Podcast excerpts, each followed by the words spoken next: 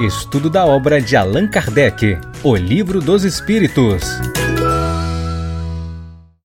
Olá, amigos. Estamos de volta para mais um episódio da série O Livro dos Espíritos. Este é o episódio de número 54.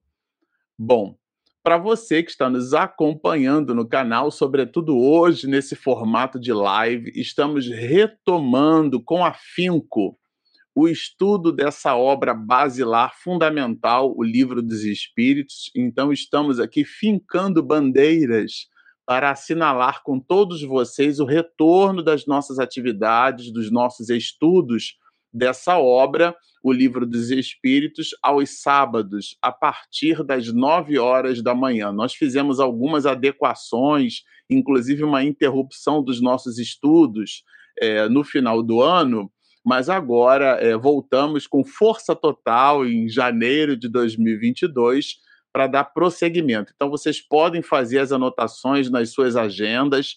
Todo sábado, 9 horas da manhã, estaremos aqui com bastante alegria para poder estudar esse conteúdo sensacional que é a obra O Livro dos Espíritos. E depois a minha esposa converte esse material aqui num formato podcast e ele também fica registrado na nossa plataforma do YouTube, no formato de estudo, você pode consumir depois.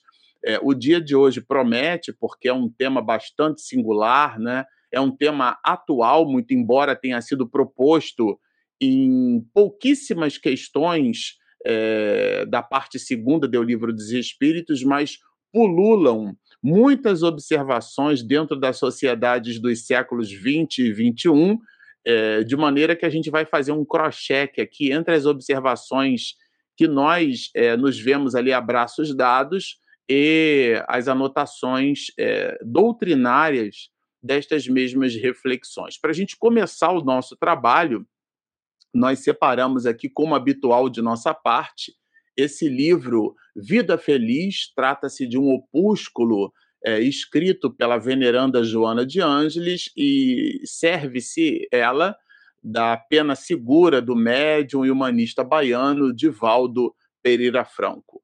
Diz-nos assim na mensagem de número 172 a entidade veneranda. A conquista do conhecimento é um logro pessoal intransferível. Esse tesouro sempre se multiplica quando é repartido, e ninguém pode usurpá-lo a quem o possui. Nem a morte o arrebata, porquanto continua com o espírito que o detém, constituindo-lhe um tesouro de valor constante e de fácil manejo luta por adquiri-lo, jamais considerando ser tarde demais para este empreendimento, aumentando-o, se já o possuis, ou iniciando-o, caso ainda não tenhas experimentado o prazer que dele se exterioriza. O homem que sabe conduzir-se com mais segurança, poupando-se a incontáveis sofrimentos. Por outro lado, a ignorância é a responsável por males sem conta. Vamos orar. Querido Rabi, estamos aqui, Senhor, conectados no ideal de serviço.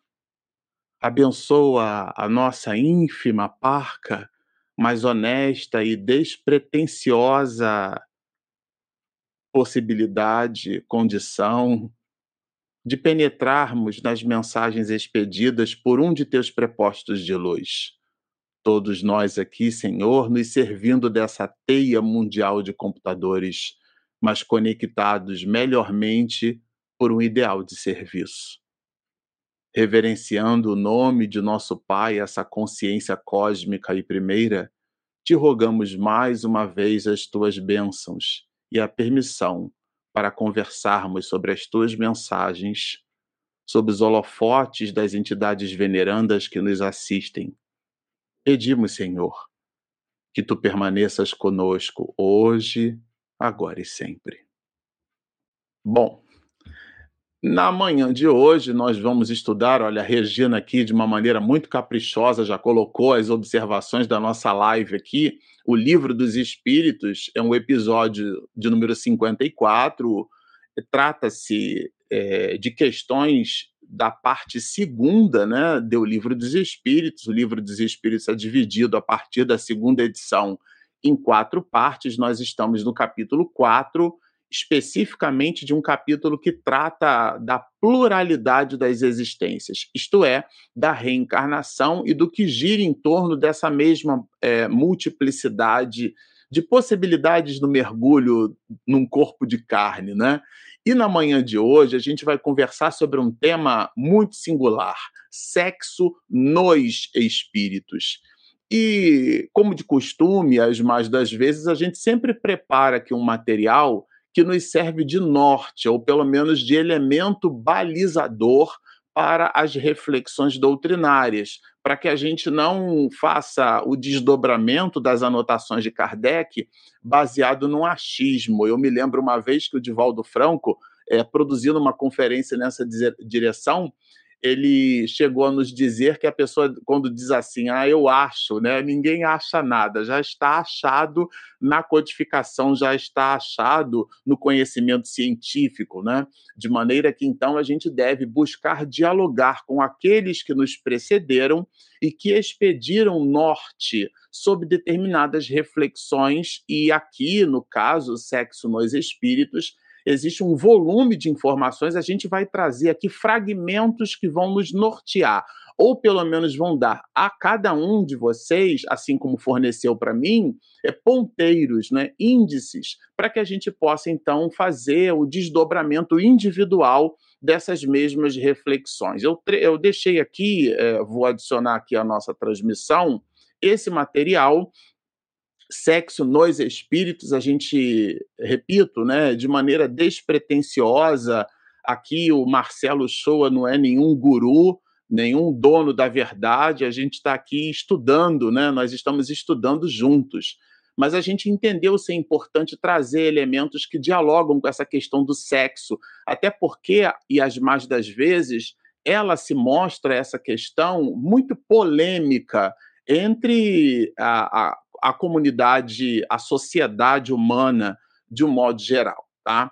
É, aqui a gente já quer trazer para vocês um conceito que é um conceito de disfonia de gênero. O que, que é exatamente essa ideia de disfonia? Até tem uma imagem ali, né? Menina ou menino. Né? Então a disfonia de gênero ela pode ser entendida como uma espécie de sofrimento psicológico, tá? E emocional e ela decorre essa disfonia de justamente de um conflito entre aquilo que, que os estudiosos do assunto entendem como sendo esse conflito da identidade de gênero e do sexo biológico. Então a pessoa ela se observa no corpo é, de um homem ou no corpo de uma mulher, mas ela não se reconhece naquele gênero, naquela expressão biológica, que, que, é aquilo que a comunidade científica chama de sexo biológico. E a gente vai perceber, baseado nesse conceito de disfonia de gênero, quais são os desdobramentos que, à luz da doutrina espírita, nós podemos produzir algumas reflexões. Para a gente conversar sobre esse assunto, é bastante importante a gente visitar um pouquinho elementos conceituais, quando a gente fala de cromossomos, né? Que é o que caracteriza ali, dentro do código genético, a nossa identidade é, é, biológica, no sentido do sexo biológico. E aí, uma revisão aqui de, de, de genética, eu não sou professor de biologia, né? sou um entusiasta do assunto, mas os cromossomos são estruturas, né? Que a gente sabe que são compostas de DNA, né? É, que é um ácido, né?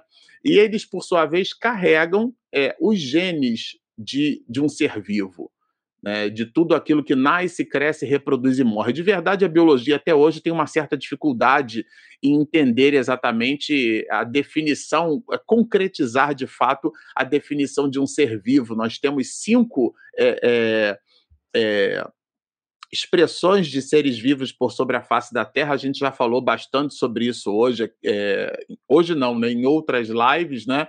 Mas ele é responsável por definir né, os cromossomos, as características físicas. Essa palavra é, é, ela é uma composição de duas outras palavras né, de origem grega, né, croma, que dá uma ideia de, de cor, né, a palavra, por exemplo, vocês já devem ter ouvido falar chroma key, né, esse key de chave, esse croma é de cor, é uma palavra que vem do grego, você coloca um pano verde no fundo e você consegue substituir ou o pano verde ou um pano azul, hoje dá para fazer os plugins desses equipamentos, desses softwares fazem é, essa transposição em, em, numa paleta de cores maior, mas originalmente era o azul e o verde. Então você consegue fazer uma transposição, é chamado de chroma key.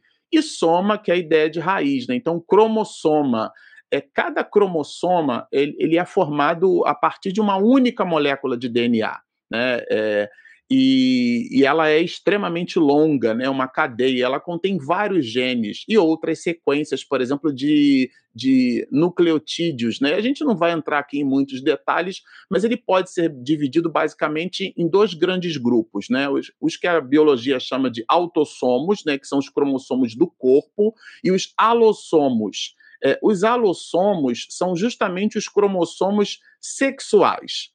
Falando, uh, pegando carona naquilo que a embriologia é capaz de nos fornecer, né, como elemento de reflexão, é, eles, é, nos seres humanos, o sexo ele é determinado a partir dos cromossomos sexuais, que foi os que a gente comentou. XX para o sexo feminino, XY para o sexo masculino. Então, nós temos por sobre a face da Terra duas grandes expressões biológicas, né? olhando do ponto de vista é, genético. A expressão através do sexo feminino, pela combinação desses cromossomos XX, e para o sexo masculino, XY. Inclusive, é, todo homem tem sempre uma porção de mulher, né? Eu sempre brinco quando falo desse assunto, digo que o homem, quando evolui muito, já pode reencarnar mulher, né? O que é que significa isso? Eu falo isso no trabalho, alguns é, riem né, pelo gracejo, outros se sentem, eu percebo, um pouquinho incomodados, porque geralmente a mulher faz várias coisas ao mesmo tempo, né?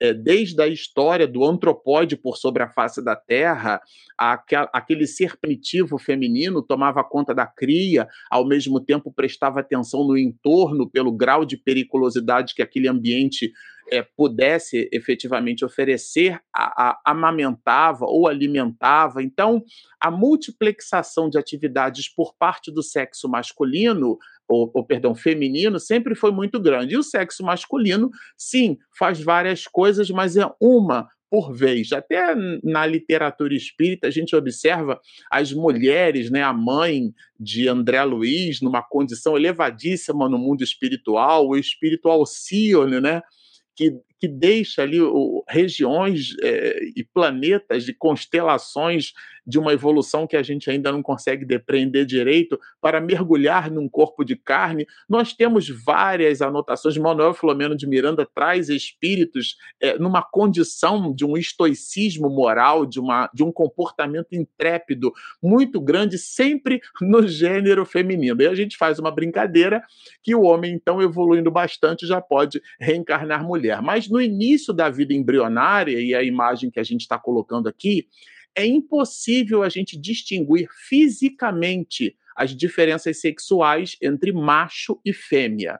Né? À medida que o desenvolvimento desse embrião ocorre, tá? a gente vai perceber que o, os chamados tubérculos genitais, né, eles vão se diferenciando em quê? Em ovário e testículo. Então, eles sobem né, ou descem, vamos dizer assim.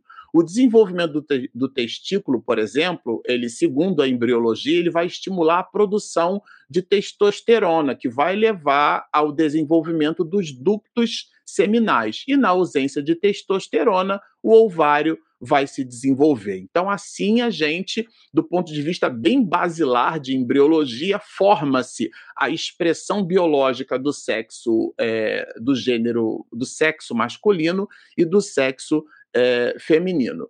Trazendo agora a temática para a questão da ideologia de gênero, a gente, eu coloquei uma imagem quase que proposital, né, de um homem com um chicote na mão ali, e a gente vai perceber a criancinha menininha, né, ela sentada num banquinho rosa e o menininho sentado num banquinho azul. A gente procurou essas imagens até é, é, no estímulo, é, trazendo ali na simbologia um significado que vai agregado ao, ao próprio ponto, né?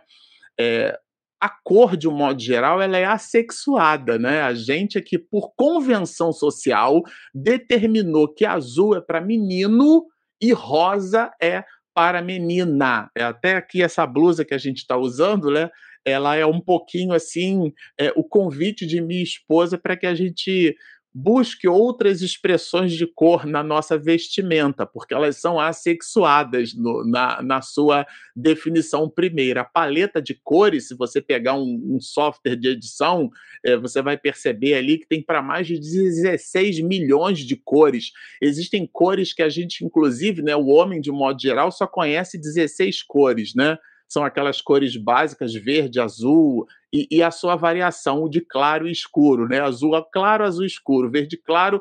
As mulheres conhecem cores como fúcsia, magenta, né? E por aí vai. Seria uma outra live só para falar de 16 milhões de cores. Mas a, a, a sociedade humana acabou criando convenções. Aliás, todo comportamento social é, isso não é nenhum demérito e também não é nenhum mérito, é um, é um juízo de fato, como a gente chama em, biolo, em filosofia. Não é um juízo de valor, né? É, depreendermos se isso é certo ou se isso é errado. É um juízo de fato. A sociedade se movimenta por convenções. A moeda é uma convenção, o dinheiro é uma convenção, a atribuição de valores são convenções a sociedade humana, nós, os antropóides, com a nossa cognição, do ponto de vista ontológico, falando filosoficamente, nós nos movimentamos por convenções. Pro, o próprio processo de comunicação é uma convenção. Aqui o comportamento desse homem com um chicote na mão baseado nessa, nessa, nessa convenção. Claro que existe ideologia de gênero, é tudo que foge do gênero da minha ideologia, que é o que a gente chama em antropologia de etnocentrismo, que é a visão do mundo a partir da exclusividade da nossa própria lente. Então a gente, é, e claro, isso tem um nome, né? O senso comum chama isso de pré conceito. Mas a ideologia de gênero, ela consiste numa espécie de afirmação de que os seres humanos nascem iguais, tá? E aí, por definição de masculino e feminino, isso seria então um resultado histórico-cultural do desenvolvimento da sociedade, portanto, de uma convenção social é, para a corrente de pessoas que defende a ideologia de gênero, não existe gênero, por exemplo, masculino e feminino, mas um espectro de possibilidades livres, né? Aonde a criatura humana pode escolher livremente, o indivíduo pode escolher livremente até que ele se defina por qual gênero ele gostaria de se manifestar na sociedade ou por quais expressões ele gostaria de se manifestar. Do ponto de vista da sexualidade, isso é importante que se diga, pegando carona naquilo que a biologia e a embriologia ela é capaz de nos fornecer, a sexualidade ela é binária. O que é que significa isso? Nós só temos dois cromossomos, né, biologicamente falando, definidos como cromossomos X e Y. Nascemos com sexo biológico definido por esses cromossomos. Agora, do ponto de vista da ideologia de gênero, quando a gente é, dialoga ou reflete sobre essas mesmas questões, a gente está ali a braços dados com uma condição psicológica. Então, a identidade de gênero, como também é muito comumente relatada, aliás, tem um monte de live falando assim, na nossa parca, né, avaliação, um monte de bobagem sobre esse assunto. A identidade de gênero, ela é entendida pela ciência, Hoje, no século XXI, há, há menos de 200 anos, a, a, a sociedade humana acreditava na, na teoria chamada de de geocentrismo, né? ou melhor, é, é, o geocentrismo como sendo a Terra no centro de tudo. Você não está vendo? O Sol nasce ali, se põe ali, é o Sol que se movimenta em torno da Terra. Faz todo sentido. Em filosofia, a gente já entendeu que nem tudo aquilo que é lógico é verdadeiro. Às vezes a gente gosta de atribuir lógica às coisas, e nem todo raciocínio lógico conduz à verdade. Né? É tão lógico, aquilo que a gente chamava de estrela d'alva não é uma estrela, é um planeta, chama-se Vênus. Então, nem tudo aquilo que brilha no céu possui luz própria, nem tudo que brilha no céu é uma estrela, ou seja, nem tudo aquilo que nos parece lógico é igualmente verdadeiro. Daí a necessidade de perquirir, de investigar, de ponderar, e é o que a ciência faz. Do ponto de vista científico, né, ela é, a condição, a identidade de gênero é uma condição psicológica que ela pode se manifestar, por exemplo, essa disruptura entre o corpo que eu tenho e como eu me vejo desde a infância, por exemplo. Muito embora algumas, muitas pesquisas, né, elas mostram que essa essa dicotomia entre o corpo que eu tenho e a expressão que eu buscaria psicologicamente me movimentar, ela se observa nitidamente na pré-adolescência e na adolescência. Nós trouxemos aqui, à guisa de informação, algumas dessas expressões, não são todas, para que a gente tenha um olhar mais ampliado. A primeira delas é o transgênero é o indivíduo que se identifica, por exemplo, né, essa pessoa com, com um gênero diferente do sexo biológico, aquele sexo biológico que a gente mencionou naquela parca visão de, de embriologia ou de uma visão genética, né? Então, o, o, sexo biológico, o sexo de nascimento, porque daí na nossa certidão de nascimento aparece ali sexo masculino ou feminino, ele não se considera naquela expressão. É uma expressão andrógena, tá certo? É, essa expressão andrógena é uma expressão de gênero é, que ela, vamos dizer assim, ela fica relacionada a uma aparência física ambígua.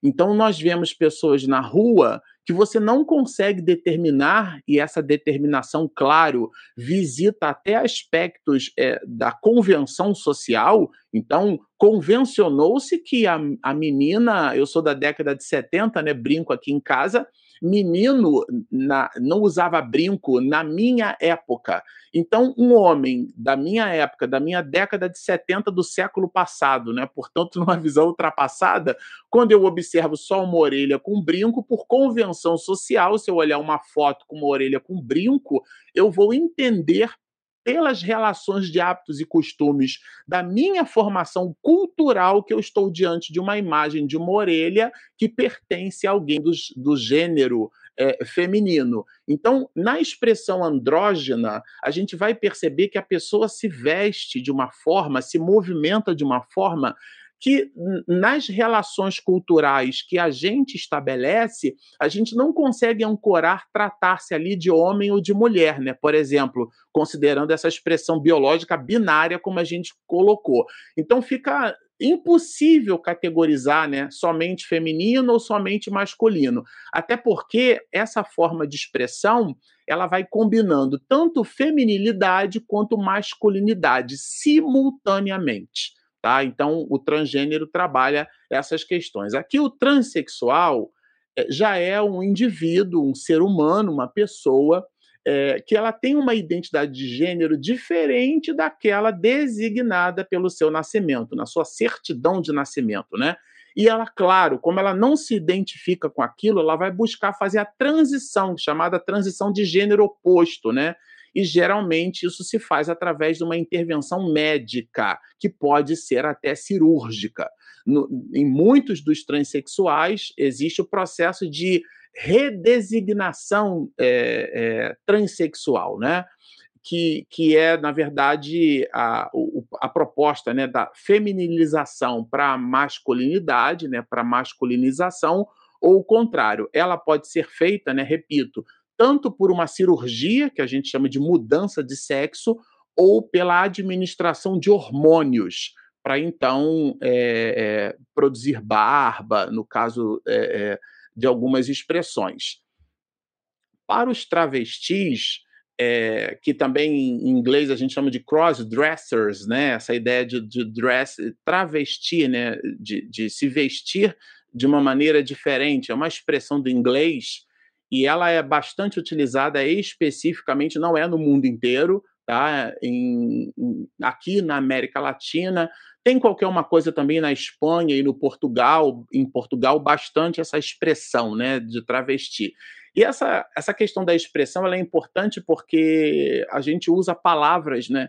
E as palavras é, elas possuem significados diferentes no canal. Aqui a gente sempre menciona isso, né?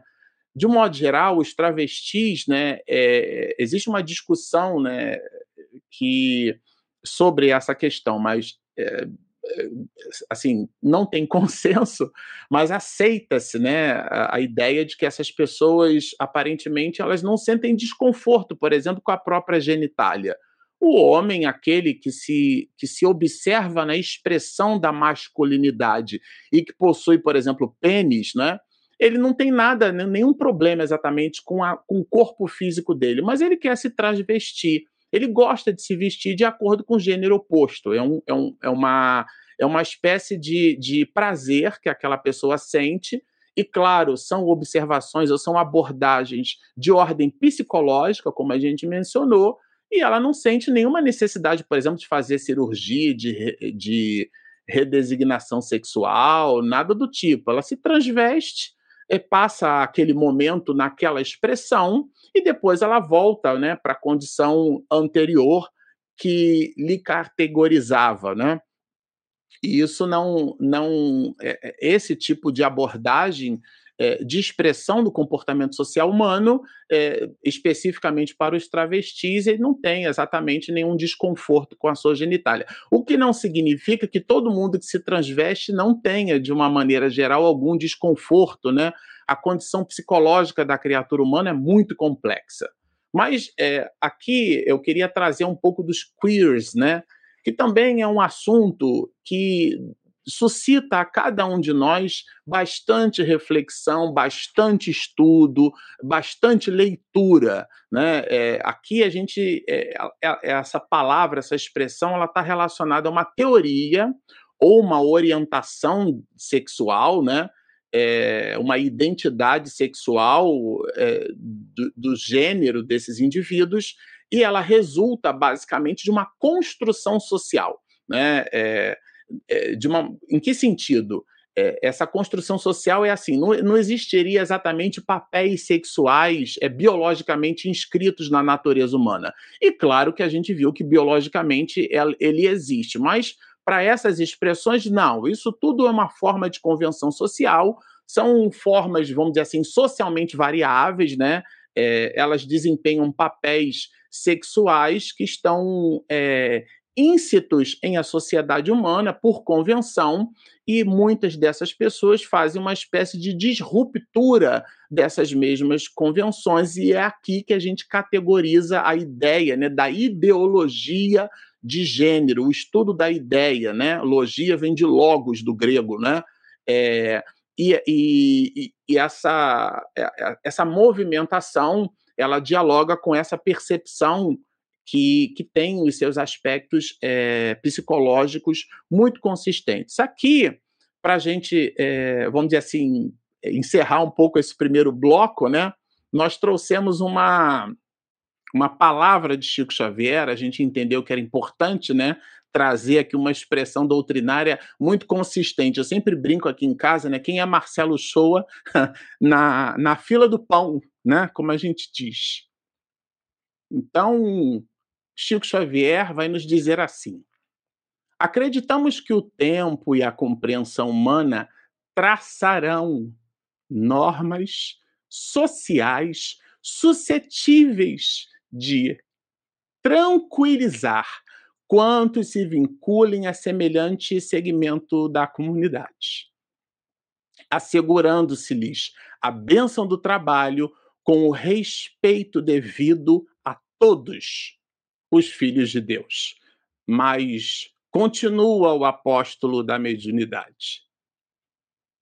Até que isso se concretize, não vejo, diz ele Chico, não vejo pessoalmente qualquer motivo para críticas destrutivas e sarcasmos incompreensíveis para com todos os irmãos e irmãos portadores de tendências homossexuais.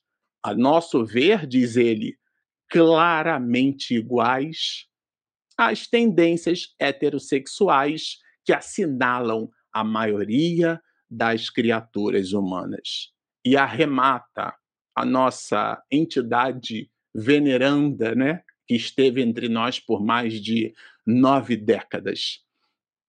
Em minhas noções de dignidade do espírito, e aqui a gente busca encerrar na fala de Chico o que se estabelece como um pródromo para o estudo da manhã de hoje.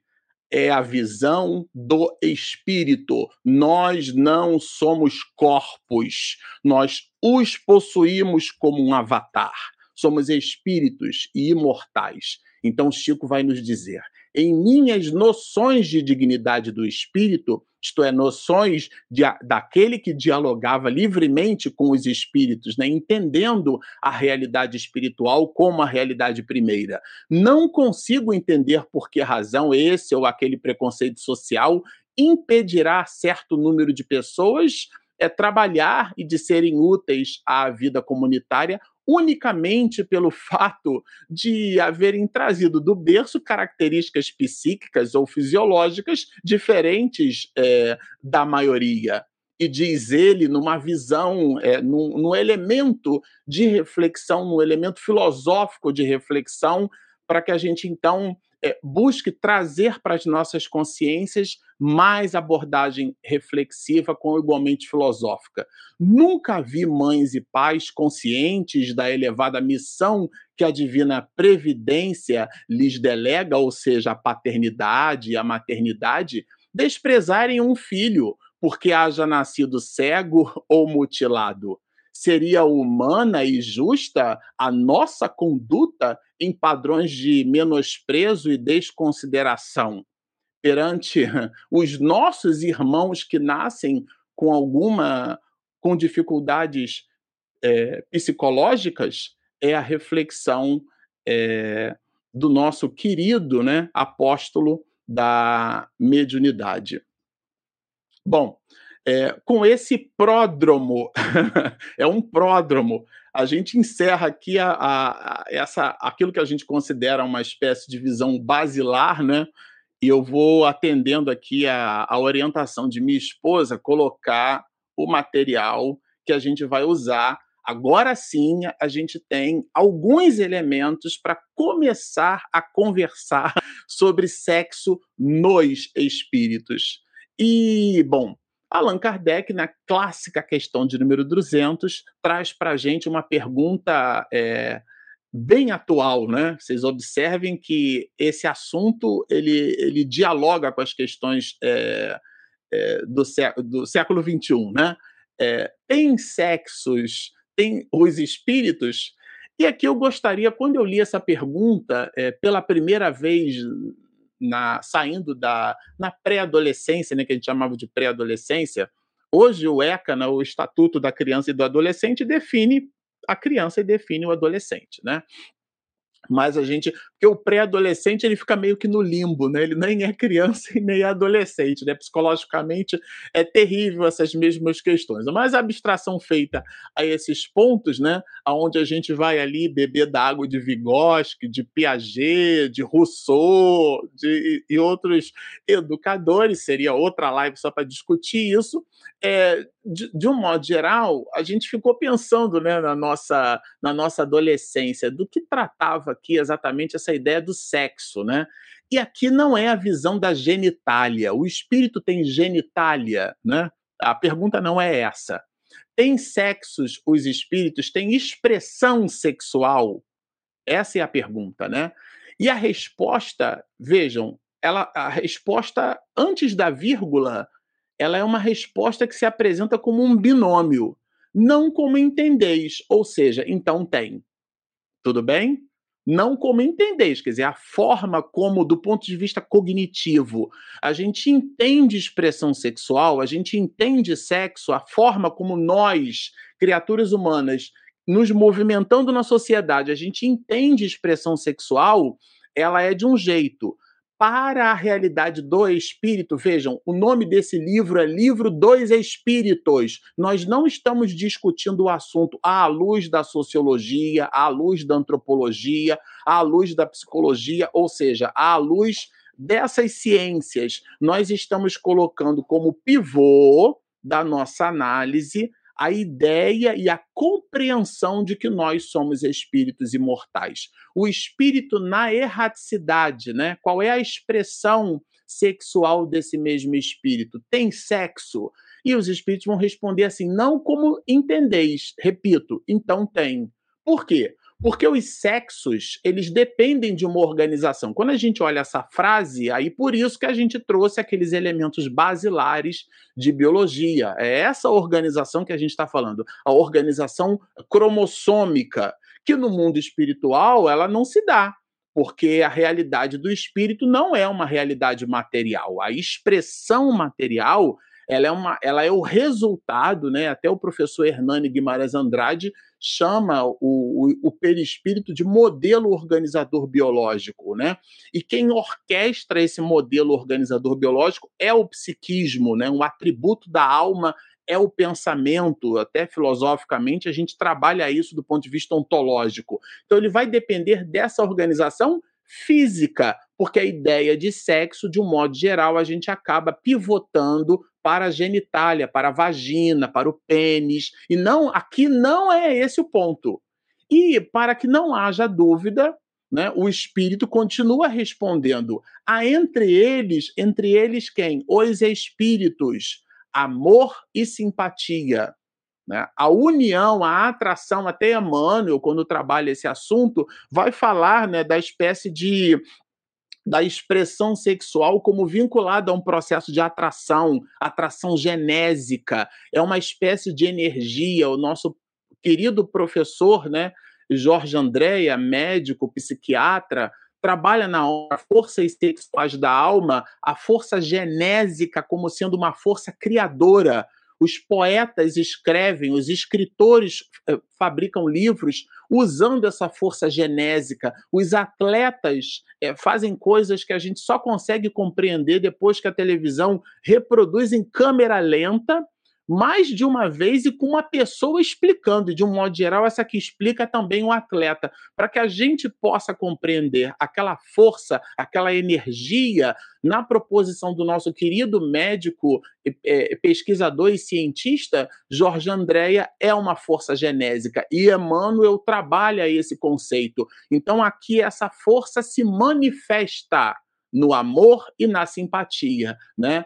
Ela está baseada na concordância dos sentimentos. Vejam que a resposta ela pivota é, é, para o aspecto do sentimento, que é o que há de mais nobre, não na expressão do gozo, né, na expressão da genitália, na expressão do órgão sexual, porque o livro dos Espíritos trabalha a visão ou nos incita a perceber que essa visão nossa deve ser a visão do espírito, porque senão a gente descasca a banana, joga a banana fora e fica comendo a casca. Nós ficamos achando que nós somos corpos, nós os possuímos, né? E de verdade a gente pode se movimentar nessa ou naquela expressão.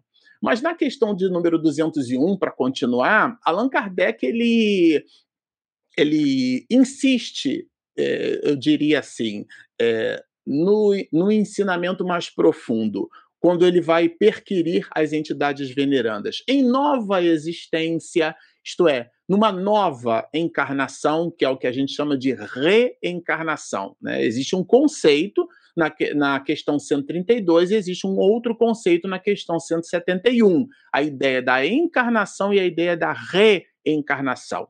Tá? Então, numa nova existência, isto é, na reencarnação, pode, é permitido, esse pode é no sentido da condição intrínseca, né? Pode o espírito, é, a, a, ideia de ato e potência de Aristóteles é, é, dialoga bastante com essa palavra aqui, né? com o verbo poder, né? Eu posso, né? Tudo posso naquele que me fortalece. Ou seja, a condição intrínseca, a, a árvore, ela é a semente em potencial. Então, esse conceito de ato e potência, né? Então, em filosofia, a gente chama de virtual aquilo que é a promessa, né? Então, a, a semente é uma árvore virtualizada ali, né, o, dentro desse conceito de ato e potência, ou seja, ele reúne as condições intrínsecas para. Então, aqui o espírito pode, reúne essas condições. Que condições, né? Pode esse espírito que animou o corpo de um homem? Veja a pergunta. Allan Kardec separa o espírito que animou o corpo de um homem. O espírito não é o homem, assim como eu não sou a minha camisa. Pode esse espírito que eventualmente animou o corpo eh, cuja expressão biológica, por convenção social, nós chamamos de homem, animar depois, portanto, numa nova existência, o corpo de uma mulher e vice-versa. Ora estar numa expressão biológica e ora estar em outra. E os espíritos nos respondem de certo. Ou seja, é perfeitamente claro que pode, né? Por quê? Porque são os mesmos os espíritos que animam os homens e as mulheres. Logo, é por isso que Paulo de Tarso vai dizer que o homem morre, porque o Marcelo Show existirá uma única vez na história da humanidade, mas o espírito imortal que sou, esse não. Esse vai amealhando experiências. Então, por exemplo, eu citei aqui numa oportunidade passada que eu vi, né, a, a forma, a maneira, né, como minha irmã amamentava ali a, a primeira amamentação lá do meu sobrinho, né, do Jean. Então, como o menino tinha muita fome, mamãe disse que eu também tinha muita fome. Então, é, ele sugava ali e, e, o, e o mamilo tem muitas terminações nervosas, aquilo gerava muitas dores, o que seria um ato bonito, lindo, que se desdobrou mais tarde, mas a porta de entrada foi muito dolorosa e eu acompanhava, né? A, a, insistência e a resistência de minha irmã no ato de amamentar. Muitas mulheres, inclusive, é, acabam é, é, fazendo a interrupção, o que é muito ruim para a criança, né? Porque, de um modo geral, o aleitamento materno exclusivo deve se dar até no mínimo o sexto mês é, de vida. Mas a abstração feita a essas questões, a minha irmã insistia e eu acompanhava. Mas o fato de eu acompanhar não significa que eu tenha experiência.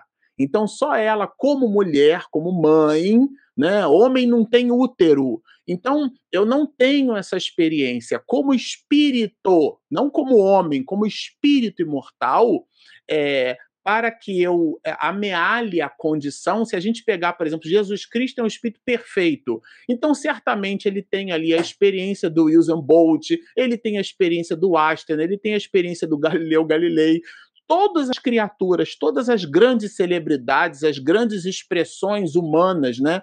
Homens e mulheres, ele tem vivências como as da Madre Teresa de Calcutá, ou como da irmã Dulce. Por quê? Porque ele é perfeito.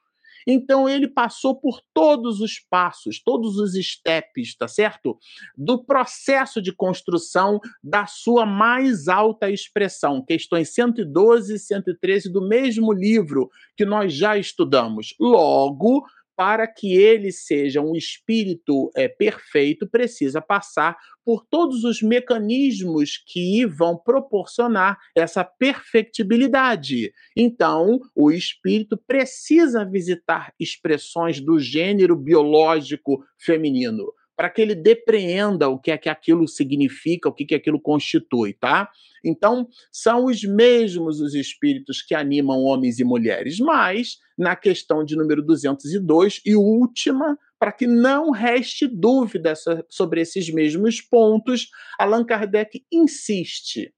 Quando errante, isto é, quando na erraticidade essa que é a ideia do errante, né? Um planeta errante, um planeta que está ali vagando. Nesse caso aqui, um planeta, um, um espírito, não um planeta, mas um espírito na condição de, do mundo espiritual, né? No espírito errante é isso.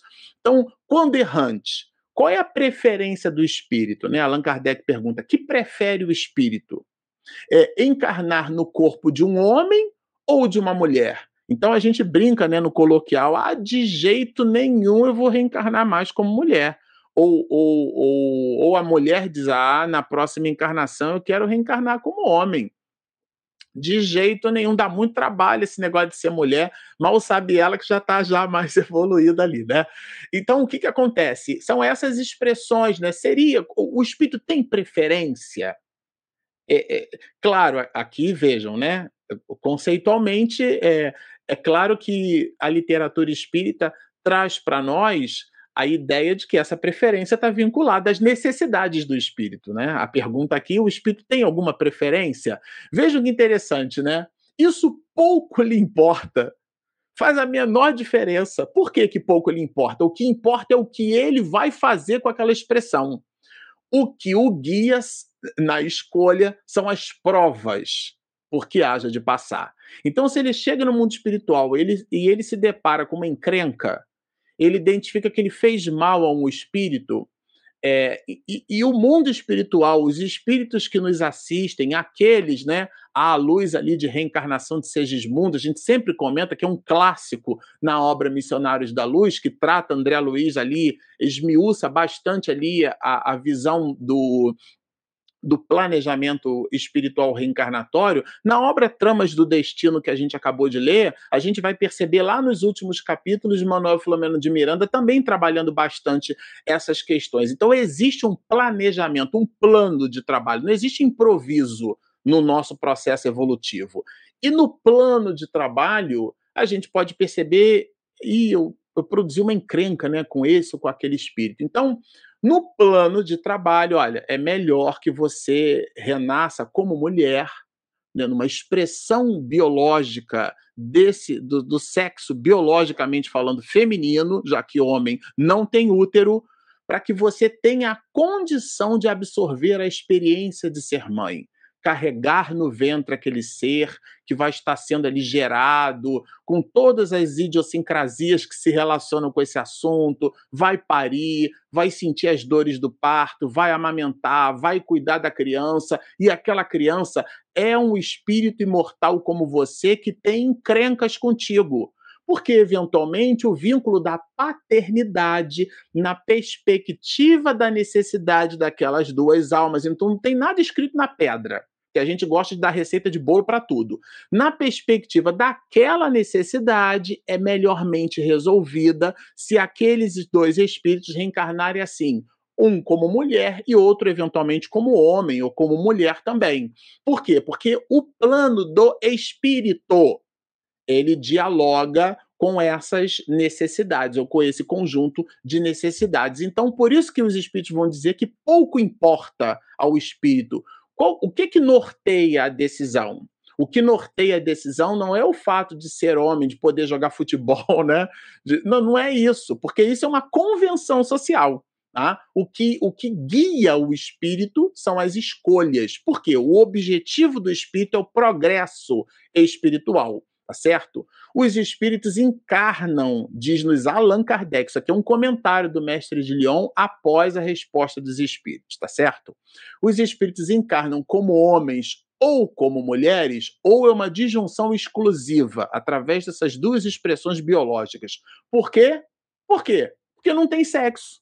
Então, é, é a proposta que a gente trouxe, né? Aliás, a tese não é minha, é de Emmanuel, considerando também com André Luiz que a expressão do espírito é, é bissexual, no sentido de que ele, ora, pode encarnar numa expressão cujo gênero, por convenção social, a gente chamou de masculino, e cujo, cuja expressão né, a gente, por convenção social, repito, chamou de feminino pegando carona naquilo que a embriologia e a biologia, que a genética é capaz de nos fornecer como elemento balizador. Então, nesse sentido, o espírito não tem sexo. Ele pode encarnar como homem e pode encarnar como mulher. É natural que ele manifeste a sua expressão, por exemplo, se alguém com, uma, com um ato muito mais vigoroso, Emmanuel trabalha né, na essa questão da sensibilidade feminina e do vigor masculino, né? É, mas o espírito, na essência, ele precisa das duas polaridades, ele precisa das duas experiências. Então, o espírito não tem sexo, visto que lhes cumpre progredir em tudo. Olha, aqui o raciocínio é de Allan Kardec. Cada sexo como cada posição social. Então, se nós, por convenção, designamos atribuições. Aliás, a sociedade faz o remapeamento dessas atribuições o tempo inteiro, né? Por que, que uma mulher não pode ser mecânica? Por que, que uma mulher não pode ser piloto de avião, né? Não pode ser um CIO de uma organização? Então, as posições sociais, as convenções sociais vão se modificando, vão se ampliando, né? Nessa perspectiva, cada posição social vai proporcionar, né?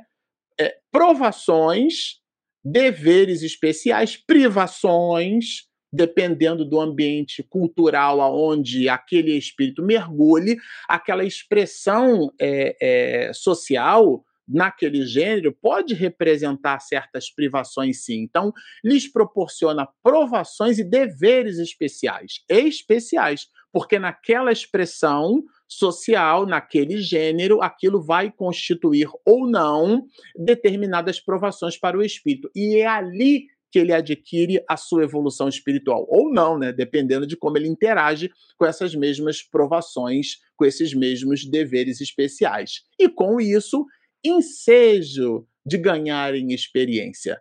A experiência é um patrimônio. Né? A pessoa, quando completa 60, esse ano eu estou me despedindo do, do, do dígito 4, né? Vou fazer 49 mês que vem. Então a idade é um patrimônio.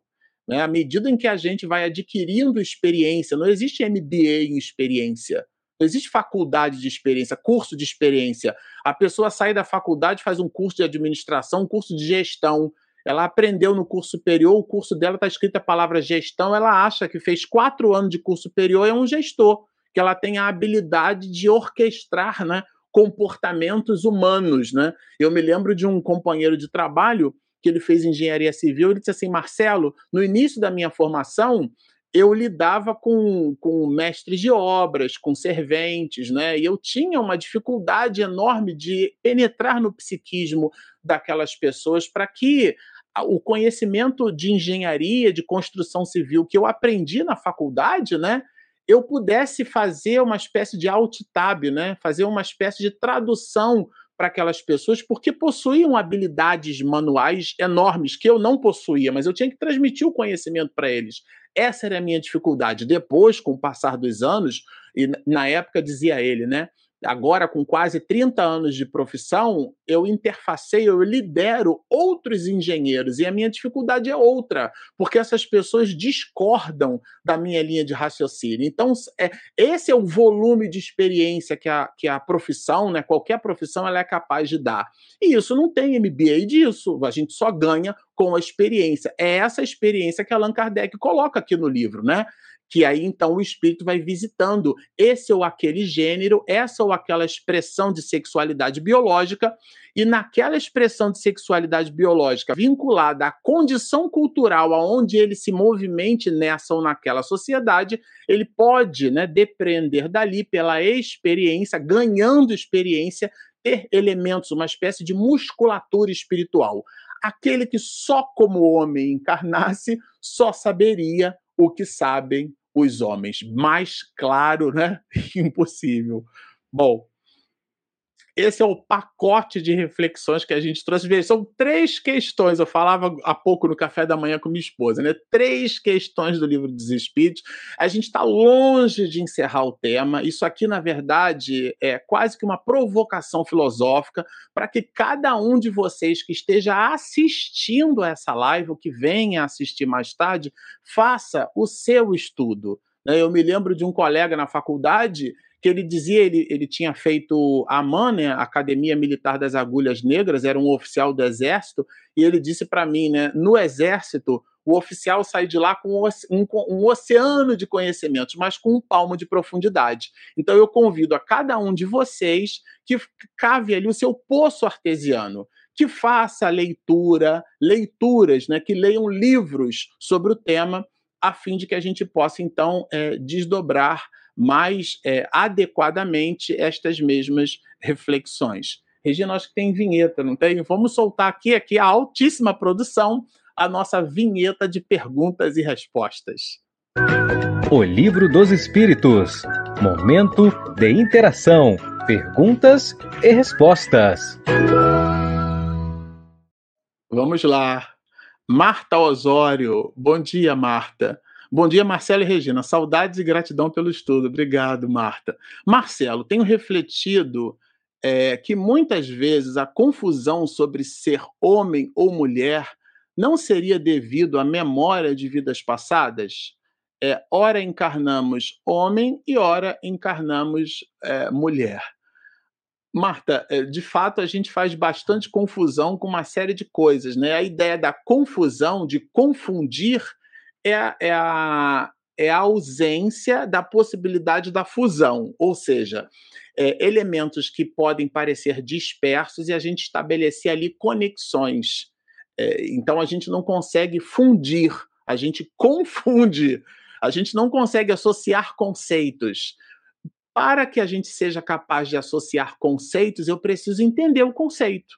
Eu perguntava para minha irmã, por exemplo, há muitos anos atrás, Denise, que ela é professora de inglês, como é que você consegue ensinar advérbio, por exemplo, em inglês, se a pessoa não sabe o que é advérbio em português? Né? A palavra advérbio, o advérbio é na classe de palavras, uma palavra invariável que modifica o adjetivo, o verbo e, portanto, o próprio advérbio. Então eu digo assim, ela está meio molhada. Por que, que eu não digo ela está meia molhada, já que é ela quem está?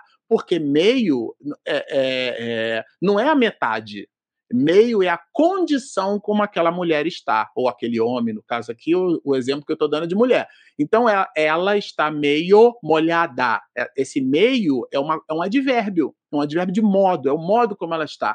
Como é que você explica isso em inglês? A pessoa não, não tem o domínio do conceito na, na, na no seu idioma materno a gente aprende assim, ah, tudo que termina com, com a R, é R, R, amar, sorrir, brincar, fazer, ah, tudo isso é verbo. E aí eu digo assim, o amar me faz bem, deixou de ser verbo, passou a ser substantivo. Então eu preciso estudar classe de palavras, é o básico. Então, as pessoas têm dificuldade em análise sintática, por exemplo, não é pela disciplina análise sintática, é porque não conhece classe de palavras. Então, aqui, trazendo para sua reflexão por que, que a gente faz confusão? Porque não consegue fazer a fusão. Por que, que não faz a fusão? Porque a gente não domina o conceito. Nós ainda não conseguimos compreender que nós somos espíritos. Então, nós nos analisamos pela casca, pelo fenótipo, né? pelo estereótipo, por aquilo que aparece. Nós não enxergamos o outro como espírito imortal. Então, nós olhamos ali, ah, é um gari. Ah, é uma empregada doméstica. Ah, é um engenheiro. Ah, é um astronauta da NASA. Isso no mundo espiritual, gente, não faz a menor importância. A importância que faz é o que aquele espírito fez com aquela expressão social. Aí, ô Marta, é que está a confusão. Mamãe, ô, bom dia. Mamãe está sempre por aqui. Essas ideologias de gênero podem ser consideradas como conflitos espirituais? Mãe, tudo são conflitos espirituais. Essa própria live que estamos produzindo são conflitos espirituais. Do ponto de vista filosófico, a primeira coisa que a gente aprende como, quando começa a estudar é: quem tem muitas respostas prontas para as coisas, leu ou estudou pouco. tá certo? O que a gente. Por quê? Porque, do ponto de vista é, é, psicológico, nós, criaturas humanas, nós somos é, é, é, cheios de idiosincrasias. Então, é, conflitos espirituais, tudo, de uma forma geral, pode né, convergir para a ideia do conflito. E o conflito, não necessariamente, ele é ruim. vejam, a, a, os elétrons se movimentam no campo por diferença de potencial. A gente chama isso de tensão tensão elétrica. Então, é a tensão que gera movimento. Se a gente quiser parafrasear, é o conflito. Porque a pessoa que vive estagnada, eu uma vez na Mansão do Caminho, eu escutava o Divaldo conversando com a Sueli, né, que a, a, a, existem casos de almas que passam por depressões profundas e elas, como fênix, né, se movimentam. O que aconteceu com Paulo de Tarso, que passou anos no deserto? Vocês acham que foi depois que ele encontrou Jesus na, na, na estrada de Damasco que inverteu o bit de paridade? Ele era um assassino de cristãos.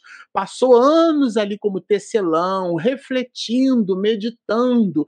Ou seja, trabalhando dentro de si esses mesmos conflitos. Então, um conflito espiritual não necessariamente pode ou deve ser visto como algo ruim.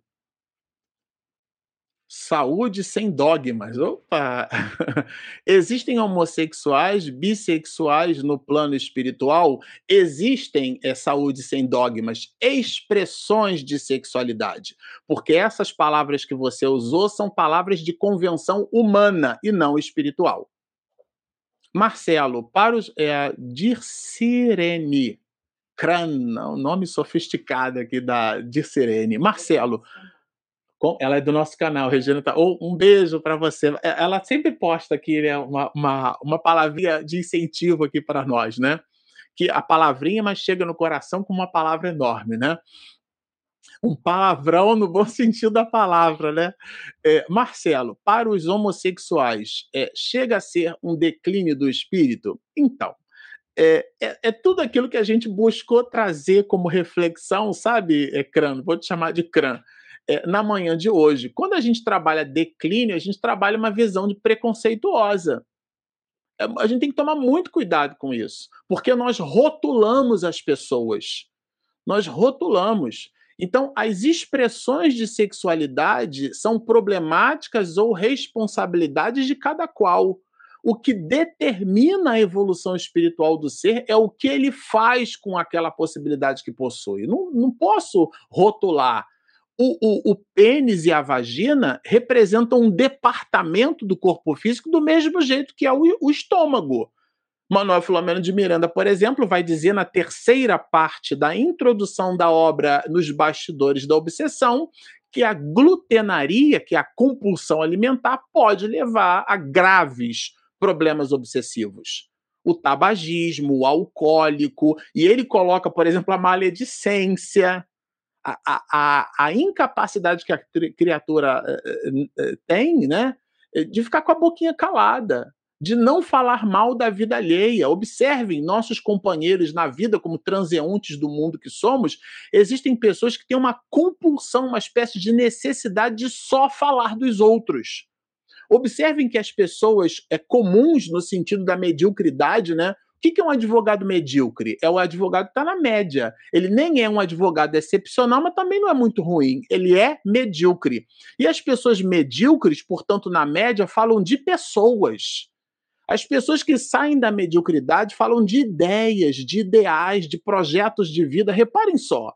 Então, o que é que o que, que a expressão de sexualidade vai efetivamente dialogar com a evolução espiritual da, da criatura? Em nada. O que ele vai fazer com aquela possibilidade é o que vai determinar. Então, essas relações de aclive e de declive, elas estão muito é, associadas ao que a gente faz com o material evolutivo, e não exatamente se nasceu como homem, se nasceu como mulher, se reconhece como uma expressão de hétero ou de homossexualidade, foi o recado, inclusive, de Chico Xavier nessa direção. Então, particularmente falando de tudo aquilo que a gente foi capaz de amealhar do ponto de vista de conteúdo doutrinário até o momento, considero, inclusive, Cran, essa palavra declínio do espírito como sendo, inclusive, uma visão preconceituosa, com igualmente etnocêntrica. O Daniel está sempre com a gente também, né? Bom dia, Daniel. A ignorância de que somos espíritos que tivemos encarnações como homem e como mulher, trazendo a experiência masculina em corpo de mulher e feminina em corpo de homem, revelando a homossexualidade, é uma prova da reencarnação incontestável que nada diminui em relação ao modelo heterossexual com as mesmas conquistas morais evolutivas? Olha, Daniel, eu particularmente, quando a gente fala de modelo é, heterossexual, né, é, é, é bastante. É, a gente tem que tomar muito cuidado, porque o que, que é um modelo? Um modelo é um molde.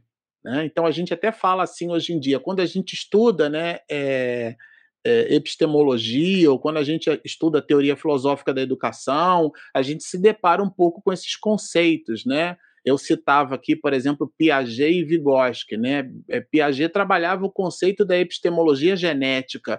Então, o homem é o resultado da, da, do conjunto de valorações genéticas que nós herdamos dos nossos pais. Então, no resumo da ópera, sem ter a pretensão aqui de resumir Piaget, né? O, o, a criatura humana seria o resultado do corpo que tem. Eu, eu, eu, não consigo ampliar a minha condição cognitiva porque a minha carga genética não me permite. Agora, Vygotsky já trabalhava o conceito de epistemologia social. O homem é o produto do meio. Seja lá por que cargas d'água você resolva escolher esse ou aquele autor, o homem nunca seria o protagonista da própria evolução tá certo? Ou o homem é o produto do meio, ou o homem é o produto da carga genética que ele possui. nós somos espíritos imortais. Nós temos a nossa capacidade, a nossa liberdade de arbitrar, que vai sim engendrada com essa ou aquela posição social. Então, quando a gente fala de modelo, a gente está falando de molde é circunscrever as criaturas em cima de um molde. Né? Então, eu citava aqui né, a, a, a, as questões da, da filosofia da educação, então a gente aprende assim, né? Ah, eu fui formado. Qual é a sua formação? A minha formação acadêmica, substantivo derivado de forma, que é uma forma. Você foi taxado a pensar e a refletir só naquela caixinha ali. Hoje a gente aprende, né? Na, aliás, o, o ensino médio está até mudando esse ano de 2022 as proposições de ensino, justamente por isso, porque nós compartimentalizávamos a educação. É, isso aqui é física, isso aqui é biologia, isso aqui é matemática, e existe uma espécie de transversalidade do ensino. Albert Einstein vai nos dizer, né, o mais importante não é o conhecimento e a imaginação, a criatividade, é, é, é, a transversalidade do ensino. Então, quando a gente fala de modelo heterossexual, a gente está criando uma forma, a gente está criando um formato, Daniel. A proposta da nossa live na manhã de hoje é que a gente faça uma disruptura disso tem gente que escolhe uma caixa para pensar, tem gente que pensa é, é, fora da caixa e tem gente que nem caixa tem.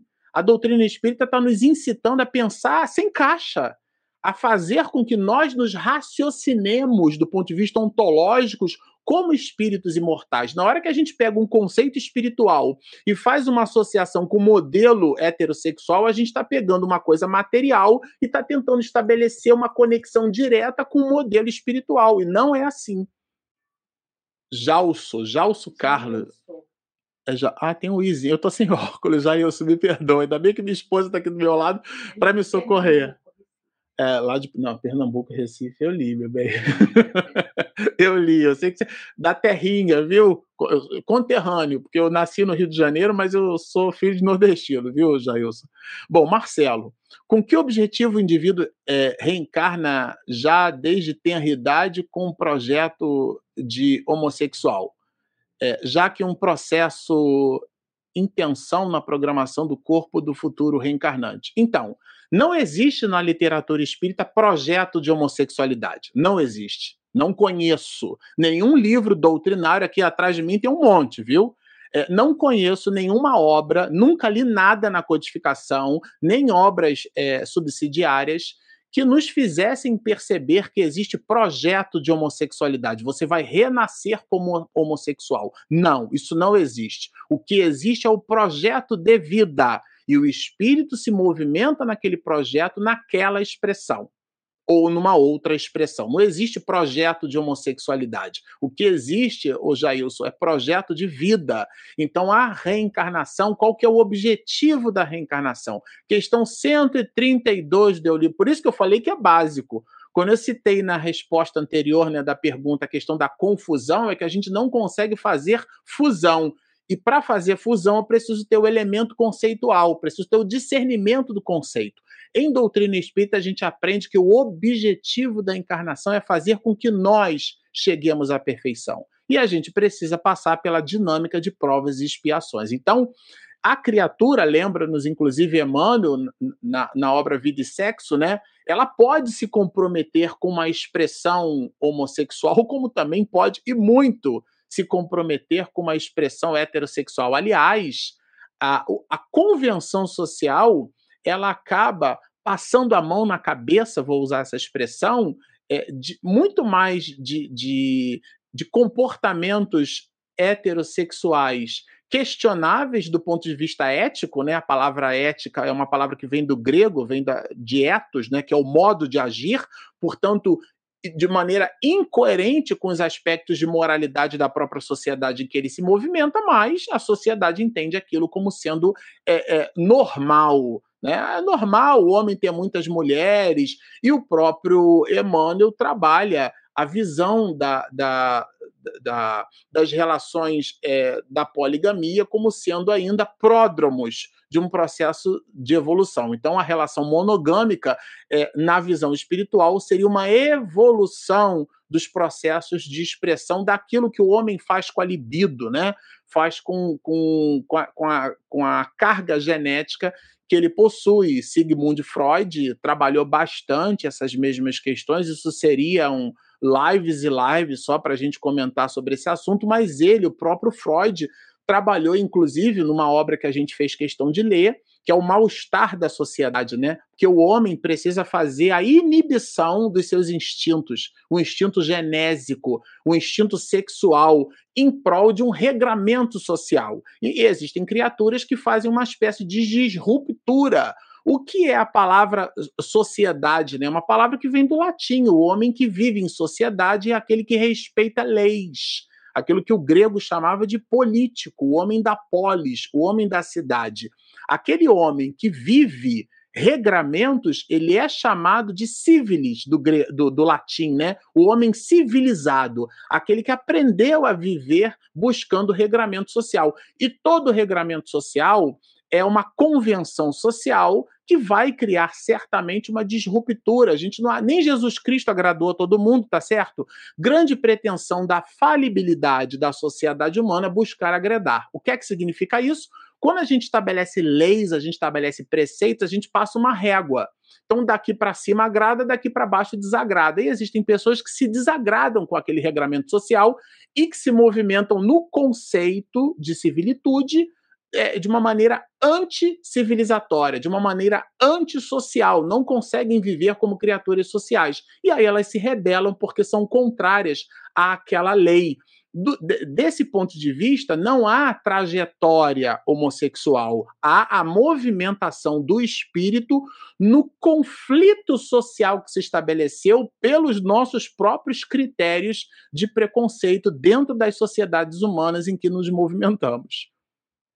Ana Borges, de acordo com a resposta à pergunta 202, se o espírito vem como mulher ou como homem para progredir através de provas e deveres é, que terá naquele sexo específico, a mudança de sua expressão sexual não seria um desvio do seu projeto reencarnatório? Gente, de novo, essa palavra desvio, tá? Acho ótimas essas perguntas, mas não há, há envio o espírito é enviado à reencarnação, ele não é desviado, ele é enviado. Nós saímos da erraticidade, mergulhamos no corpo de carne com o objetivo do nosso progresso. A movimentação do espírito, até no próprio conflito, aquilo representa para ele manancial de ensinamento, manancial da forma como ele vai lidar com essa ou com aquela expressão. Como o espírito em si mesmo não tem sexo, então, a expressão sexual naquela polaridade genésica pode ser melhormente né, administrada pelo espírito com atavismos e conflitos aquele espírito tem. Então, se a pessoa tem um apego à expressão da masculinidade, ele vai, ou aquele espírito vai reencarnar como mulher, trazendo no seu traço de caráter aquela expressão, muito embora a carga genésica traga é, um, uma movimentação diferente. Por exemplo, o antropóide feminino, a mulher, por conta das contrações do parto ao longo de todos os 200 a 400 mil anos do Homo sapiens sapiens por sobre a face da Terra, na contração do parto, ela produziu mais endorfina. Então, a mulher, do ponto de vista biológico, fisiológico, anatomo-fisiologicamente falando, ela tem mais condição de suportar a dor. É uma questão que o corpo que o modelo organizador biológico tem imprime naquela estrutura fisiológica. Mas isso é o resultado, é o efeito, gente, não é a causa. Analisar o espírito pela causa é a mesma coisa. Vejam, é, é, se, se, você analisa pelo efeito, dor de cabeça pode ser sinusite ou câncer no cérebro. Nem sempre o sintoma fala do problema. Então a gente precisa tomar muito cuidado. A proposta aqui é que nós nos analisemos como espíritos. Como espírito, a doutrina espírita nos ensina que nós temos um planejamento reencarnatório. Porque senão a gente fica rotulando todo mundo. Ah lá, ó, aquilo lá é homossexual, cheio de conflito. Ah, aquela lá. E nós não somos policiais do evangelho. A doutrina espírita nos incita ao convite da reforma de nós mesmos. Super recomendo a, a leitura da questão 842. Não vou dar spoiler, recomendo. Depois que terminar a live, você dá uma olhadinha na questão 842. A gente vai estudar ela mais lá para frente, mas eu já estou adiantando. Bom, é sempre uma alegria que está com vocês. Vocês observam que a doutrina espírita traz assim muitos elementos de reflexão. Aqui a gente não tem a pretensão de esgotar o assunto, não é isso. A nossa ideia é trazer elementos de reflexão tirar a gente da zona de conforto, né? Aquela síndrome de Gabriela. Eu nasci assim, eu vivi assim, eu sou sempre assim, né? Não, nada de síndrome de Gabriela. É, existe um filósofo pré-socrático, Heráclito de Éfeso, ele vai nos dizer que a única coisa permanente no universo é a mudança. Então, nós precisamos o tempo inteiro estar, é, estarmos fazendo a reciclagem da nossa forma de ver o mundo. Existem aqueles que acanhadamente dizem assim: ah, você mudou de ideia, é que bom porque as ideias realmente são alteráveis no sentido de que a nossa percepção sobre a verdade ela vai se ampliando, ela vai se modificando. É aquele binômio do real e da realidade. O real existe em si mesmo, a realidade é a nossa capacidade de depreender o real. A capacidade, a condição de depreender o real, nós chamamos de realidade. E isso é que, num determinado momento da historiografia humana, do ponto de vista epistemológico, nós chamamos de verdade. Por isso que, no momento áureo que antecedeu a crucificação, quando questionado sobre a verdade, Jesus ficou calado dentro de toda uma historiografia de vida, considerando que a música ela é feita de silêncio e de som. Naquele instante, o Rabi da Galileia fez uma pausa para que nós buscássemos na autorreflexão questões relacionadas à nossa forma de enxergar a verdade. Bom, nós nos despedimos por aqui. Para você que nos acompanhou até agora, mas ainda não se inscreveu, aqui embaixo, né, tem um botãozinho ali, inscreva-se do lado, tem um sininho e muito importante, clicar naquele joinha do YouTube, porque ajuda as outras pessoas que não são espíritas a nos encontrarem e eventualmente esse conteúdo pode é, produzir o mesmo material reflexivo para esse ou para aquele. Nós temos também o nosso aplicativo, ele é gratuito.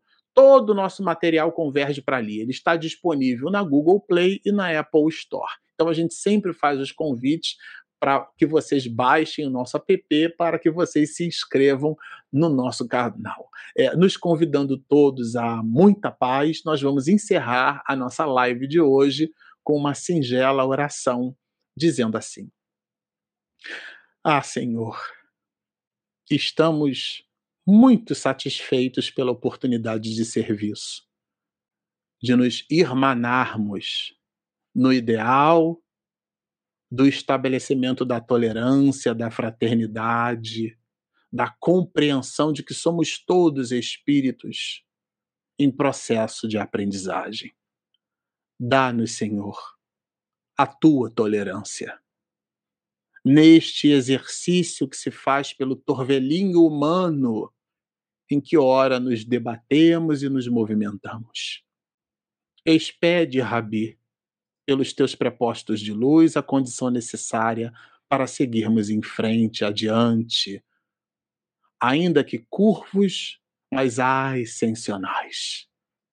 Por tudo isso, então, mais uma vez, reverenciando o nosso Pai Celestial, nós nos despedimos nesta singela e calorosa manhã, te solicitando mais uma vez que, através dos teus prepostos de luz, tu possas estar conosco, hoje, agora e sempre.